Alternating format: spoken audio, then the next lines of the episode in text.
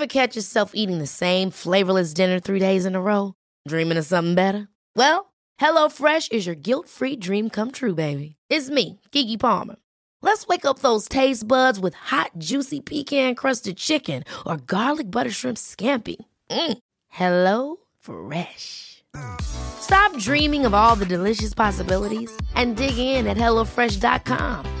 Let's get this dinner party started.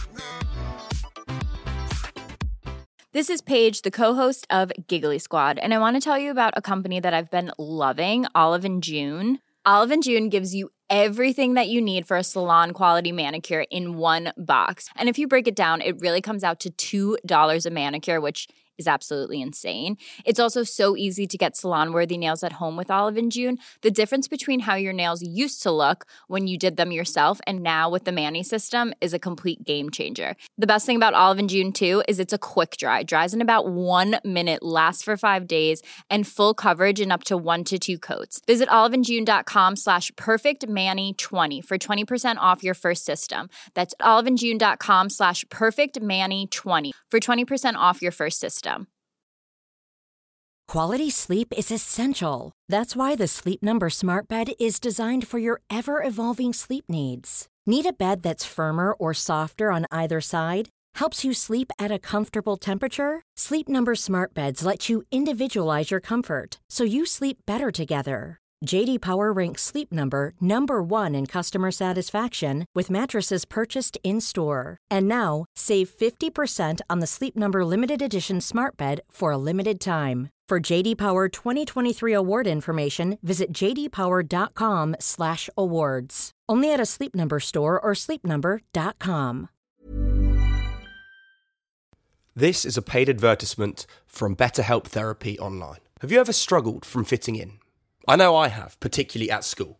I found it difficult to find out who I was on that journey of self discovery. I started to see a therapist, and not only did I go on a journey of self awareness and understanding, I became more resilient, my self worth grew, and my mental health changed for the better. If you're thinking of starting therapy, give BetterHelp a try because it's entirely online.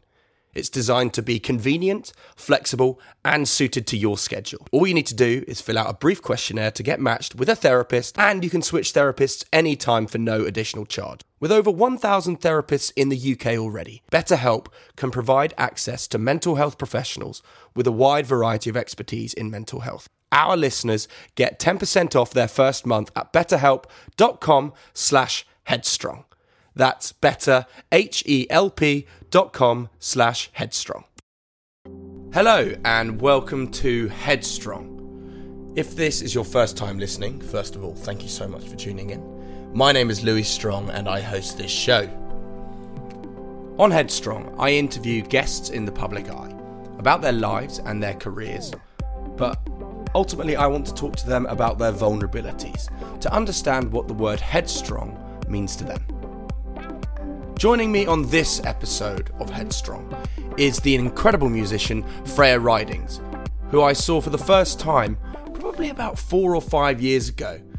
And ever since then, I have followed her career, and she's got an exciting new album coming out, which I'm incredibly excited for. A, because I've heard it, and B, it is an absolute banger. But she was actually really open and honest with me about her dealings with things like a breakup, with her personal experience with lockdown, and also how important music is to her mental health. So I really hope you enjoy this episode of Headstrong. Freya, thank you so much for joining me on Headstrong. How are you doing? Thank you so much for having me on Headstrong, Louis. Um, I'm so good, thanks. I'm really excited for this chat. I actually love podcasts. For me, they're like one of my favorite. They're just like one of my favorite parts of the show. So yeah, I'm excited for this. I love it. What do you listen to then? What do you? What kind of gets you going in a podcast? Well, I love Fearne Cotton's Happy Place. I feel like when I got to be on her podcast, like that was honestly such a, a high for me because I love her so much. I love that. Where where do you listen to your podcast? I always love to know where people kind of have their time. People are like driving, exercise. I listen to mine on a long dog walk. That kind of gets me going. Nice. So, well, minus the dog, it's the walk. Like walking through the forest yeah. and like the park. Like that's like my happy place. Um, and I, I just find it kind of like like being on the phone with like, you know, my mom or like a podcast, I feel like it just makes it kind of go a lot quicker. Like a walk with a friend is always quicker. So Yeah, Yeah. hundred percent. getting my steps. Oh, got to get the steps in ten thousand minimum. Come on. Yeah, hundred percent. It's kind of changed my my world recently because I feel like a year ago I didn't do it. I kind of got into it in lockdown and then kind of stopped, and then it's, I guess it's been three years, so I kind of it's been a year of getting back into it. That I really, I just like the just for your mental health as well. You feel so much fresher every day. Yeah, I mean, I think that's one of the most important things for me when I haven't done a long walk and had the fresh air. I think that's the most important thing because that just gives me clarity and it gives me Yeah. space to kind of pause and not even reassess, just like have a break from reality for a bit, switch off and get that fresh air. Do you know what I mean? Yeah, a hundred percent.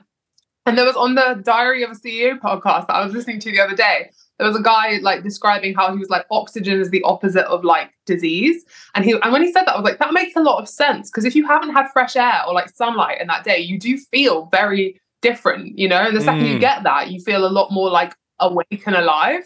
So No, I I'm love with that. you. That was amazing. I mean, you mentioned lockdown there. I'm incredibly excited because I have listened to your whole new album. I got sent it and it's super exciting. Blood Orange. I listened to the whole shebang and I'm not going to lie to you. I, I I already loved your music and I am buzzing for this to come out. It's very very exciting. But let's talk about inspiration. Blood Orange. I've heard you talk about Yeah. it, but t- t- I want you to tell me. Tell me. Tell me about Blood Orange and the inspo. So for me, like I can only write off of personal experience. That's all I've ever done. From when I was like a nine-year-old, you know, singing about the, you know, being left out with girls at school, girls at school, like to like my first crush, to like losing my big love, to like finding myself and rebuilding myself. It's kind of, it's just been my absolute go-to always to write about my own life. It's all I've ever known. So this Blood Orange is the last three out years of my life, kind of like a time capsule. Um, and I wanted to call it Blood Orange mostly because I wanted it to have a kind of 70s kind of organic but euphoric kind of influence in a kind of modern pop way, but also because there are two very distinguishable halves. Um, I'd say the first 18 months of writing this album, I was like very kind of heartbroken and alone and struggling with a lot of things at that time, you know, kind of like looking like from the outside in, like I was doing really good, but actually really suffering with one of the sort of worst breakups of my life.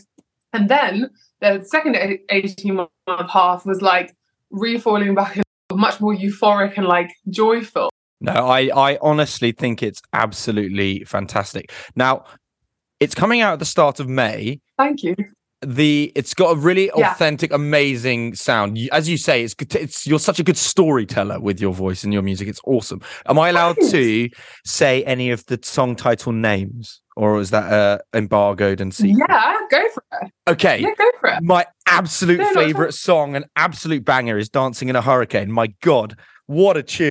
Dancing in a Hurricane was, I feel like a real breakthrough moment for me on this album because I've been really, really struggling, especially with the kind of heartbroken headspace of like working with other people. I was finding it really hard to open up. And I kind of went into this session with um, Lostboy, who I love his work, but he's done a lot of songs that I love, like with Griff and stuff. Um, and Plested, an artist and writer that I've always really, really respected. He wrote like "Forget You" for um with Mm. Lewis Capaldi, um, and I was really, really nervous. And they were just so lovely to me, and they were just really, really kind. And we just kind of talked about the influences I wanted to incorporate and the kind of joy, and also the idea of like, you know, there was no chance of playing big shows back then, but I was like, I just.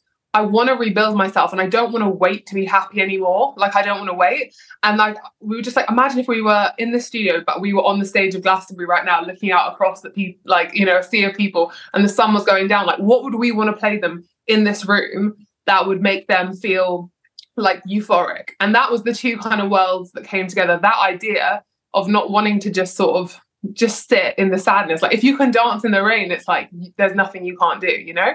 So that um, I'm really completely glad you like Dancing in the translates. No, I, I, I, I'm totally not in music PR, but I'm telling you now that that, that should be a single at some point. Um, no, it is. Um, it, that completely translates. It- what that makes me feel is like it makes me want to get out of like a slump. You know, it makes me want to get up and be motivated and do stuff. It's great. I love it. Really, really great. Now, along with um some of the other music on the album, am I right in saying that you may have written a song with your brother? I did. Um, well, he's a co-writer on it because yeah, there's a song called "Wither on the Vine" that is like I really love on the album because for me it's like, you know, I was kind of coming into my own in terms of like saying what I wanted things to sound like in the studio. Before I was kind of taking much more of a backseat. I was much more about just the lyrics. But this time sonically, I really wanted to have a vision and go for that. And yeah, "Wither on the Vine," that's a phrase that my mum used to say a lot growing up. If I was, you know, being bullied kids at school, she's like, and I was like, yeah, I just want to tell them like how upset I am. You know, she's like, wither on the vine, like just don't give it your energy because like that's mm. just not gonna, you know, give your energy to things you want more of, not the things you want less of. Um, and for me, I kind of translated it. I was still in that heartbroken kind of phase of the the blood orange journey.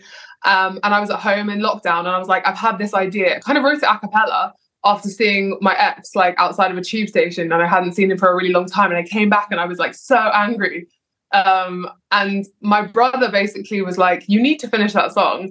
And I was like, Yeah, I really want to. I was like, I just don't really have a chorus. So he helped me write the chorus, which is amazing. And I think he's honestly my favorite person in the world. We just went for a park walk and I like he's 21, he's called Arden. And I just I think he's just the most talented boy alive. And I'm really excited for his future, no matter what it is. Um, but yeah, he helped me write it, which is really That's sweet. so sweet. So you guys really close? Because I know that music and kind of yeah. songwriting is very much in your family. It's a massive part of that. But is that something that you guys can relate yeah. to and link together? Like, do you play music together and sing along together, or is that kind of less so a thing?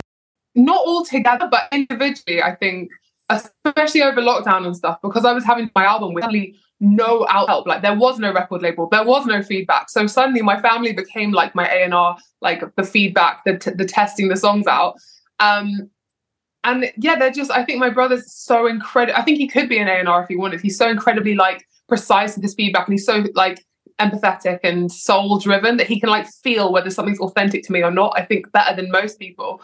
Um, maybe because we were like you've grown up together. We have a seven year age gap, so he's 21, I'm 28. Mm. Um, but yeah, he's my absolute best friend, and I'm just I'm so so grateful that we got that time to kind of reconnect because I've been on tour for like three plus years. Um, I hadn't seen a lot of him, so it was it was really nice to have that moment and to kind of yeah just reconnect.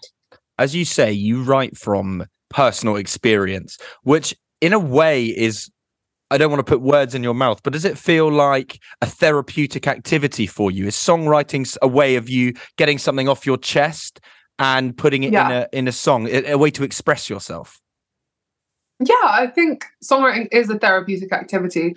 I was maybe taking it a bit too far before, and it was all I was doing. Sure. And then over lockdown, I kind of got into doing like Zoom therapy, and I still do it. I've been doing it for like two and a half years now, Good, and I'm really, really grateful to have two. Yeah, I think it's really good to be able to compartmentalize like this is what I do for fun and for my job and to like overcome my fears but it doesn't need to be the only place where I get that you know emotional outlet. I think it's important to kind of have balance which is something that I wasn't very good at the first time round.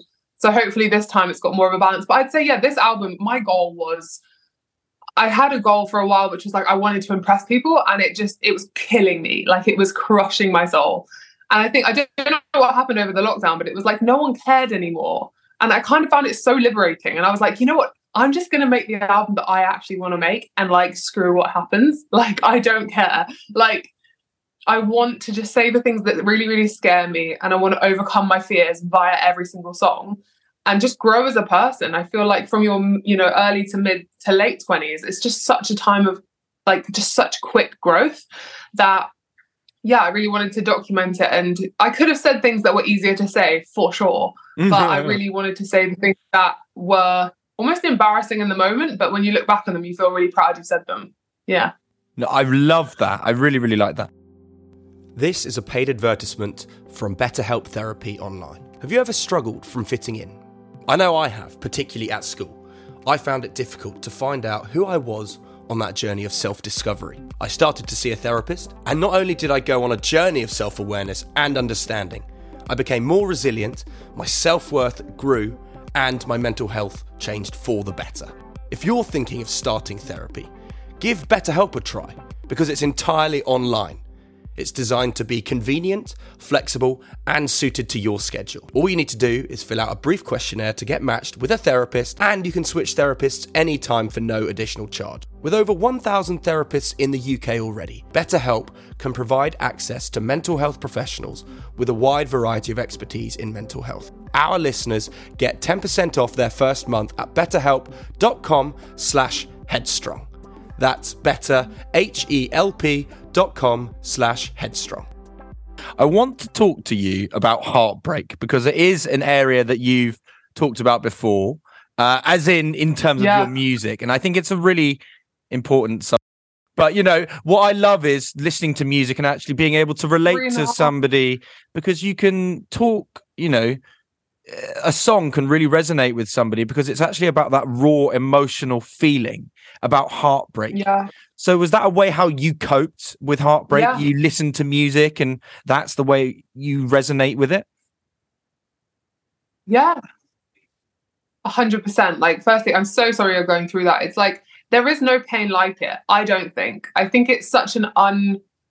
You can't really. There's no painkiller for it apart from I think like feeling understood in any way that you can find. And I think music does take on this this higher purpose when you're going through that pain. It's kind of really interesting. Like I had a. a I'm really scared of needles, and I had like some blood tests recently. Like it's all good, all safe. But I Okay, was good. really scared of the pain. I was so scared, and I don't know what happened. But I immediately just started like going like, and I just started like making like notes, and it was so interesting to me because I suddenly had this breakthrough that I was like, "Oh my god!" Every time that I've turned to the piano or singing or a song is because I'm in emotional pain, and that's how I can cope with it.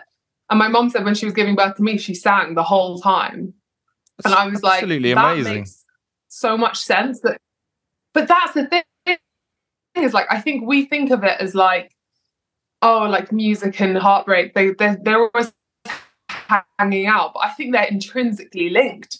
I don't know how someone could get through it without finding those songs or writing those songs that helps them through it. Like when I watch Love Island and someone's like had their heart like crushed.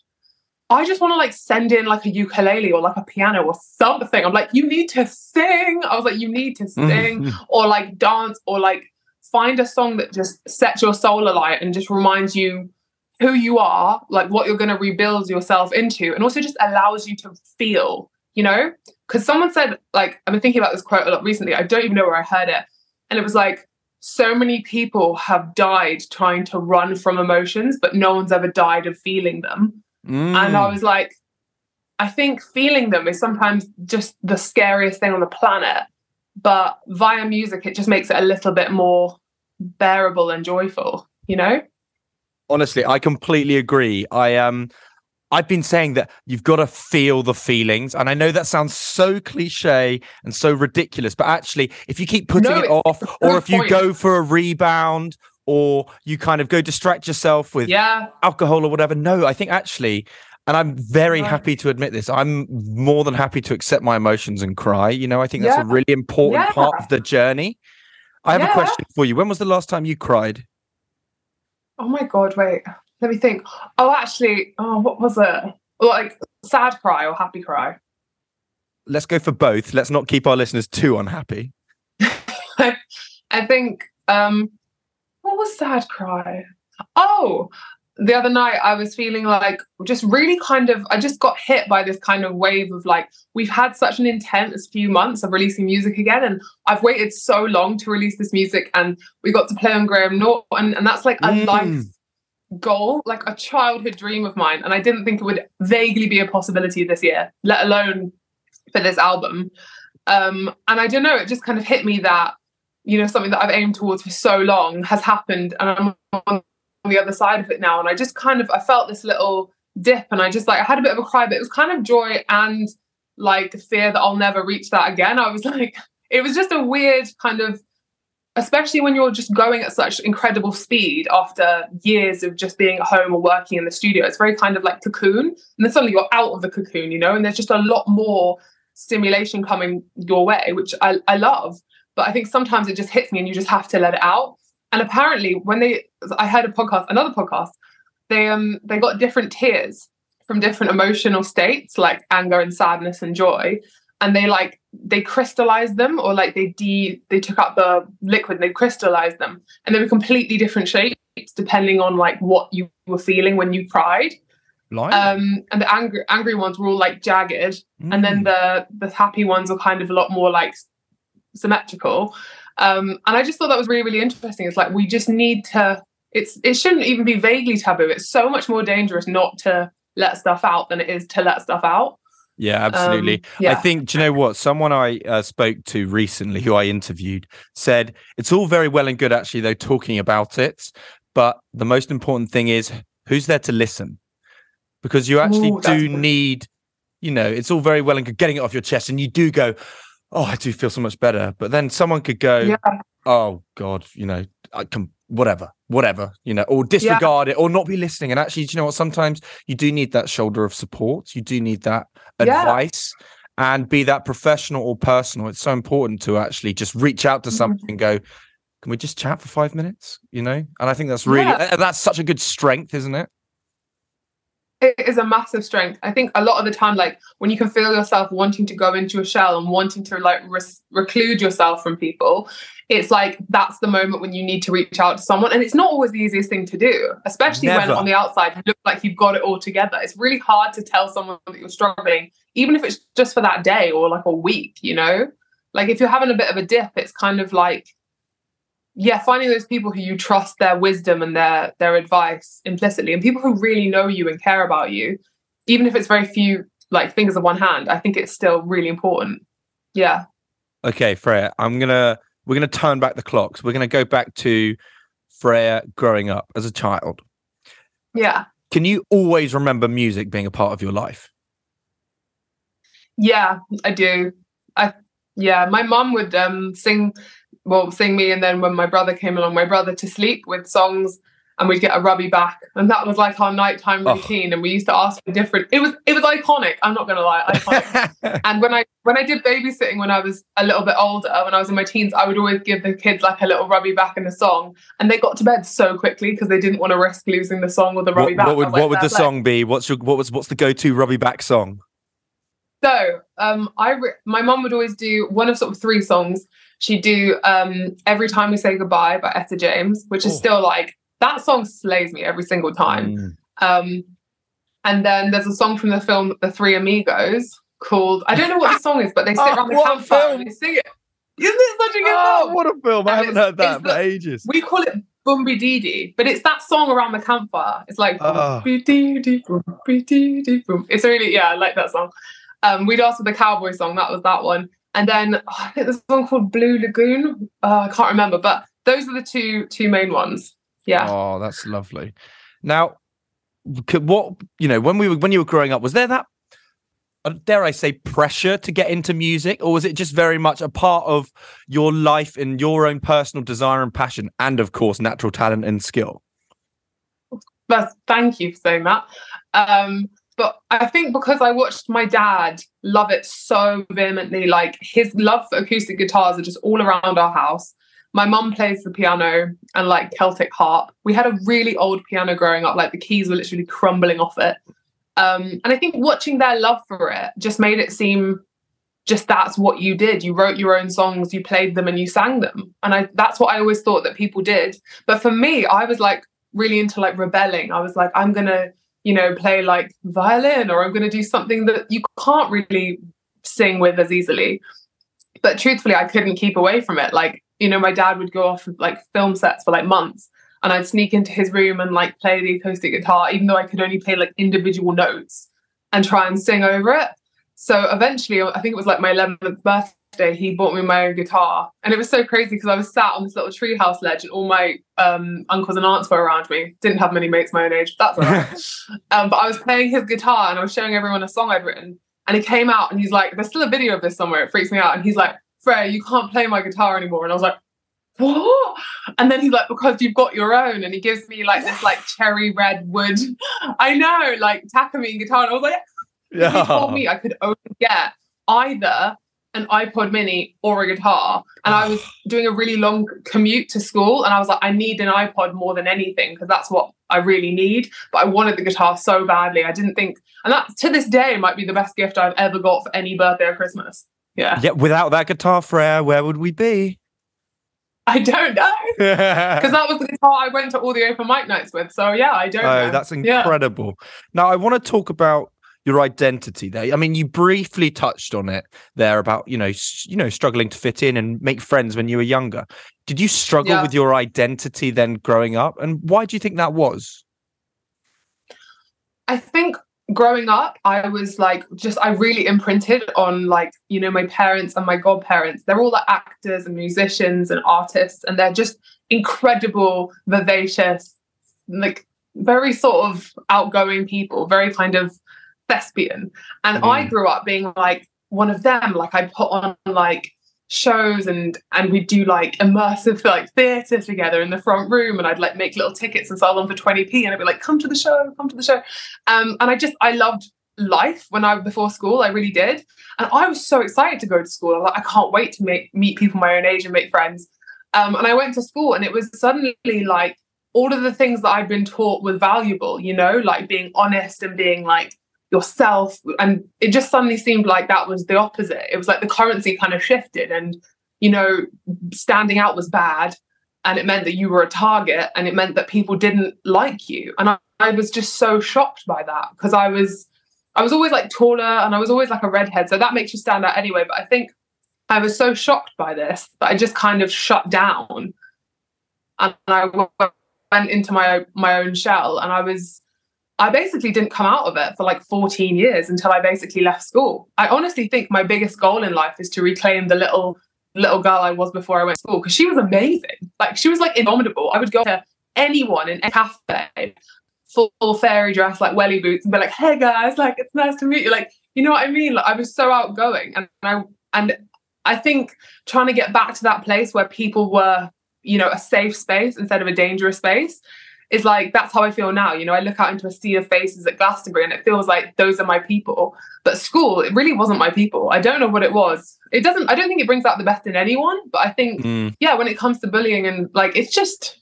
it's just like the Wild West. Like you're never put in that situation basically ever again. But uh getting through it was really hard. It's some of the hardest years of my life, I think. Yeah. I mean, uh, And you also struggled as well in terms of the educational side of it. And I know you went to the Brit School, which is a performing arts school, which is wonderful. But you've also said before that you had dyslexia, right? Yeah. And that also makes life so Yeah. difficult because it's something that you quite literally can't help, and it's so difficult. No. Some, but Yeah. sometimes kids don't understand that; they can't differentiate that. Was that did that play an important part to the kind of bullying? Dare I say? yeah i think it was a double-edged sword because so you're kind of you're not you know it's not as easy to make friends because you're having to focus so hard on your schoolwork. And i Mm. remember i would literally like everyone else would be chatting to each other and like making friends during the work. And i would be focusing so hard.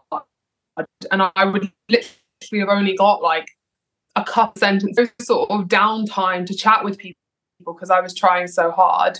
Um but yeah i think it basically meant that it was probably the worst environment I could possibly be in because I'd gone from an environment where it was all like sitting around the kitchen table, like verbal storytelling, like Mm. singing, like performing. And these are still things that I love to this day. Like if this was a written, you know, question, and I- I had to write it with a pen, this would probably take me singing. That's like where I come alive. And none of that involves holding a pen, you know? So it's kind of interesting what's valued and what isn't because i think storytelling and songwriting or writing in general is such a you have to have a pen in your hand but it actually has so little to do with that it's it's wild So when you write out of, for example, then because of yes, yes, we just talked Yeah. about there, you have dyslexia, and you know it's not about picking up that pen and writing it, which I totally get. So do you yeah kind of listen to some music, kind of like you know, like backing tracks and stuff, and you can hear the words come to you, and you write it in your head, and then write it down, or what? Talk me through your process. so it's really interesting like for the whole first album i basically didn't pick up a pen for that. Like i didn't. Um, and i still to this day don't really know the notes or the chords that i'm playing. No idea really. I do it purely based off of emotion and shapes and what feels right. And th- in a weird way i think it's kind of like a secret advantage because i don't know any restrictions you know i don't Mm. know what this chord shouldn't go with this chord i just go on what feels right to me um, And yeah, I sit basically at the piano. Um, or just like a cappella and just kind of sing. Like I always shut my right eye, which I found out I look like a pirate in the studio. It's like I always have mascara under this eye. I don't know why. Um, because basically I stream of consciousness it, but it's from the right hand side of your brain is like the creative side. So I think mm. when you get to shut that, you kind of go into like a half like, you know, like a pre-dream kind of theta alpha state where you kind of can you're not thinking with your conscious brain anymore. It's coming from a much deeper like back of the brain kind of place. Um, and that's the place that i like to try and write from. It's not easy um, and it is scary and it feels vulnerable. And sometimes you do end up crying a bit. Sometimes you end up feeling euphoric. It's just you never know what you're going to dig up. But it's like it's the sand under the water you know? You're like you're not really sure what's under there but sometimes you get some little some little nuggets of stuff that you're like, oh wow, that feels really authentically true. So then once I do the stream of consciousness, I then go through it, like my voice memos, and I try and pinpoint things or phrases or choruses or ideas that feel true to me and that really stick with me. And if they get stuck in my head as well, I'm like, okay, that's a good sign. So yeah, it's kind of a digging for mud, sieving for gold kind of situation. My mom's Love always it. like, she's a writer as well and she, when she starts a page she always writes at the top of the page like i'm just digging for mud. Like there's no, no pressure. Oh i'm gonna steal that. Thank you mrs ridings. I know she's so clever. She really is. Oh, i love that. Now i want to talk about touring with you because i know that you were in australia when lockdown happened but ultimately yeah. as well touring can be I can imagine a lonely place. You're away for quite yep. often months, if not years at a time. You're away mm. from your family and friends. It's a break from reality. Your sleep schedule is completely messed up. You're eating and yeah. drinking at bizarre times, and it just yeah. throws you around a little bit for your mental health. So, what's that like? Like, touring is simultaneously one of the greatest loves of my life and also one of the scariest things that I ever do. Um, I love it but oh, sorry. But basically, for me, I can see why, like you said, a lot of the things that it's kind of like, you know, like what is it, total wipeout when you have to jump on those massive balls and you just get like mm. thrown off in different directions. It kind of feels like every day is like that, and you never know what you're going to get thrown or which direction you're going to get thrown.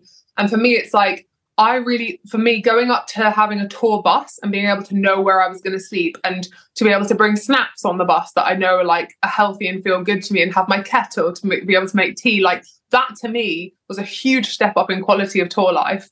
Because for me, sleep is everything. Like I am basically like a massive hamster on tour. Like sometimes my band are like literally there's like bedding just like exploding out of this of your bunk. And I'm like, yes, I have so much bedding and I will sleep as much as I possibly can because I give so much, you know, on stage.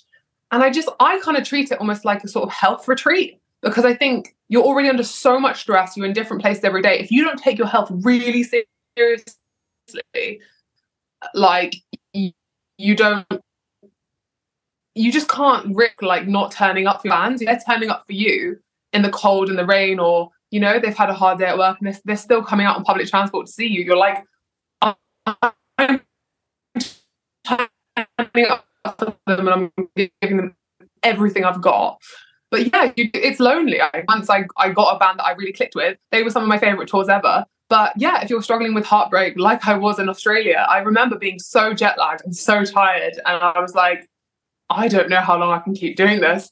But then you have two, three years off, and I've never missed anything more in my life. Mm. But for me, I think it was because the balance was out of kilter. Like the reason why I love music is because I sing about the people I love and I can tell them things that I can't say to their face. It's one of my favorite things in the world because you it's like walking out onto stage in a country you've never been to before, maybe, or a city you've never been to, and you already know you love that room of people and they're your people. Like that's an incredible feeling. And I think for me, I just want to be braver with my show and I want to stand up, which really scares me to stand up and sing. Mm. And I want to like perform more and I want to like really build it like as a show, not just like as a musical show, like as a like, you know, the, the lighting and like the costume changes and we're gonna have real brass and like just everything I just want to elevate for this next tour. So you talk about sleep there being like one of your amazing coping mechanisms, but what else do you do to kind of look after your yeah. mental health then? So this is my number one actually. Um, So I do basically like a diary every night. Some people say journal, but I like it's just one a day. And this is my how old am I? This is my 12th year of doing it. Wow. So I have 12 years of, of my diaries, which is 12 years every day. Yeah, minus a couple that I might have missed along the way. But that's basically a huge chunk of my life. Um wow, yeah, and I'd say that that basically is my best tool for like not getting overwhelmed. So Because no matter Freya, how crazy the then, day is, it can never be more. Yeah. do you use that to reflect? Do you Yeah. use it to write down, to learn? Like, what's the what's your process? Because I know that so many people don't do this, and it's such a good technique and tool.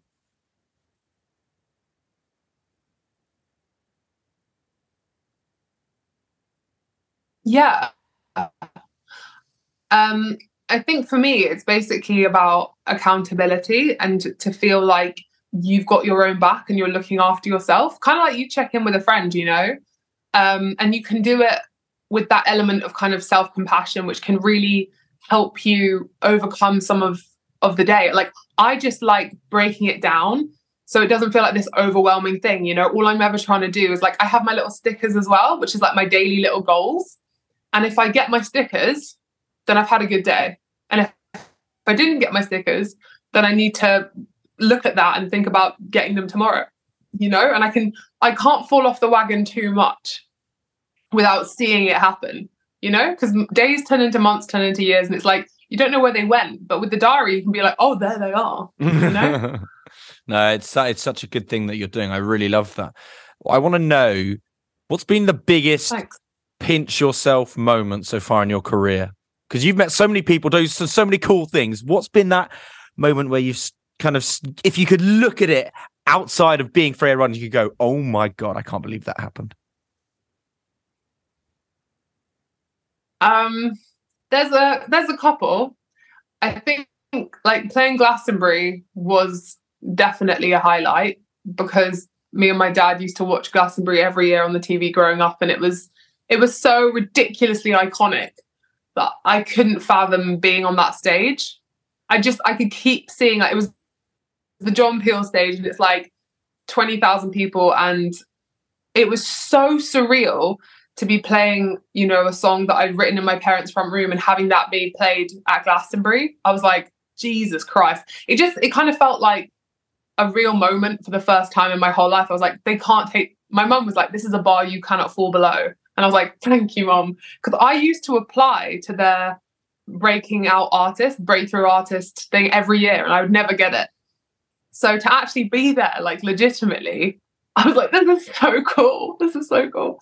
Um, yeah, and then there were just yeah, there were some other insane times. You know, when you meet people who you've kind of grown up idealizing, or like just really, really famous people that you're like, mother of God. You're like, that's in front of my own eyes. Like even on Graham Norton, it was like getting to meet Helen Mirren. I was like, wow, That's amazing. And we had a great chat afterwards, and and she's just so iconic. I feel like she is the literal queen.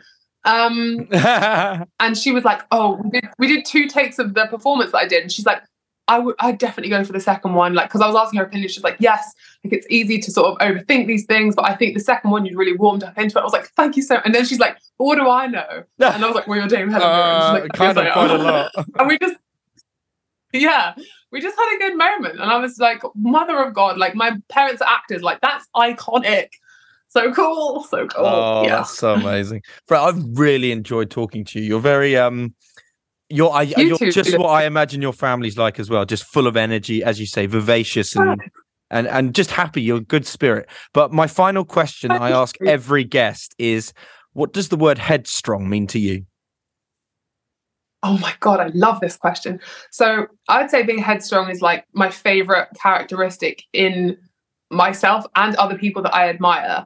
Because I think basically like grit and determination is is that's what it is. It's just the determination to just not let go. Even when everything else is like, you know, sort of shaking you, you hold on.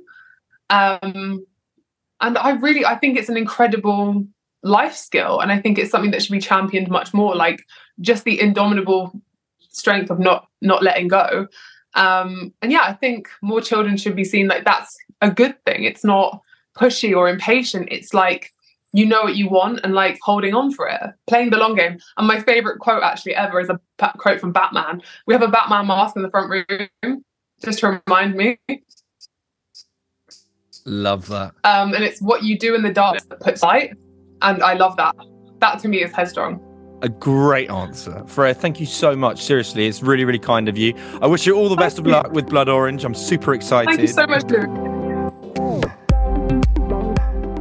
And that's it for this episode of Headstrong. Thank you so much for listening. Please do go hit like, subscribe, follow us on all our social media, including TikTok, Instagram, and of course for our new filmed content on YouTube. We're really excited for what the rest of the year has to bring, so we would love to have you along for the journey.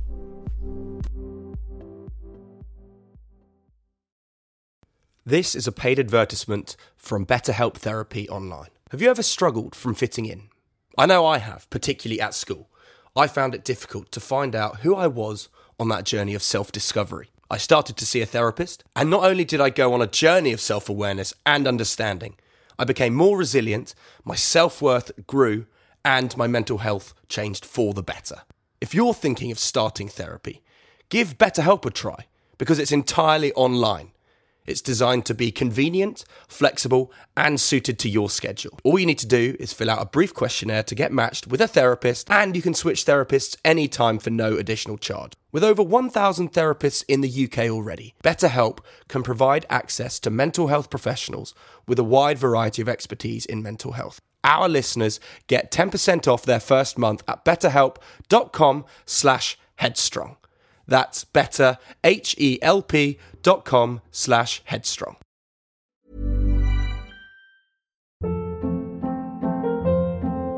Hold up. What was that? Boring. No flavor. That was as bad as those leftovers you ate all week. Keke Palmer here, and it's time to say hello to something fresh and guilt-free. Hello Fresh. Jazz up dinner with pecan-crusted chicken or garlic butter shrimp scampi. Now that's music to my mouth. Hello Fresh. Let's get this dinner party started. Discover all the delicious possibilities at hellofresh.com. Even when we're on a budget, we still deserve nice things. Quince is a place to scoop up stunning high-end goods for 50 to 80% less than similar brands. They have buttery soft cashmere sweaters starting at $50, luxurious Italian leather bags, and so much more. Plus, Quince only works with factories that use safe, ethical, and responsible manufacturing. Get the high-end goods you'll love without the high price tag with Quince. Go to quince.com slash style for free shipping and 365-day returns. Imagine the softest sheets you've ever felt. Now imagine them getting even softer over time. That's what you'll feel with Boll and Branch's organic cotton sheets. In a recent customer survey, 96% replied that Boll and Branch sheets get softer with every wash. Start getting your best night's sleep in these sheets that get softer and softer for years to come. Try their sheets with a 30-night guarantee. Plus, get 15% off your first order at bollandbranch.com. Code BUTTERY. Exclusions apply. See site for details.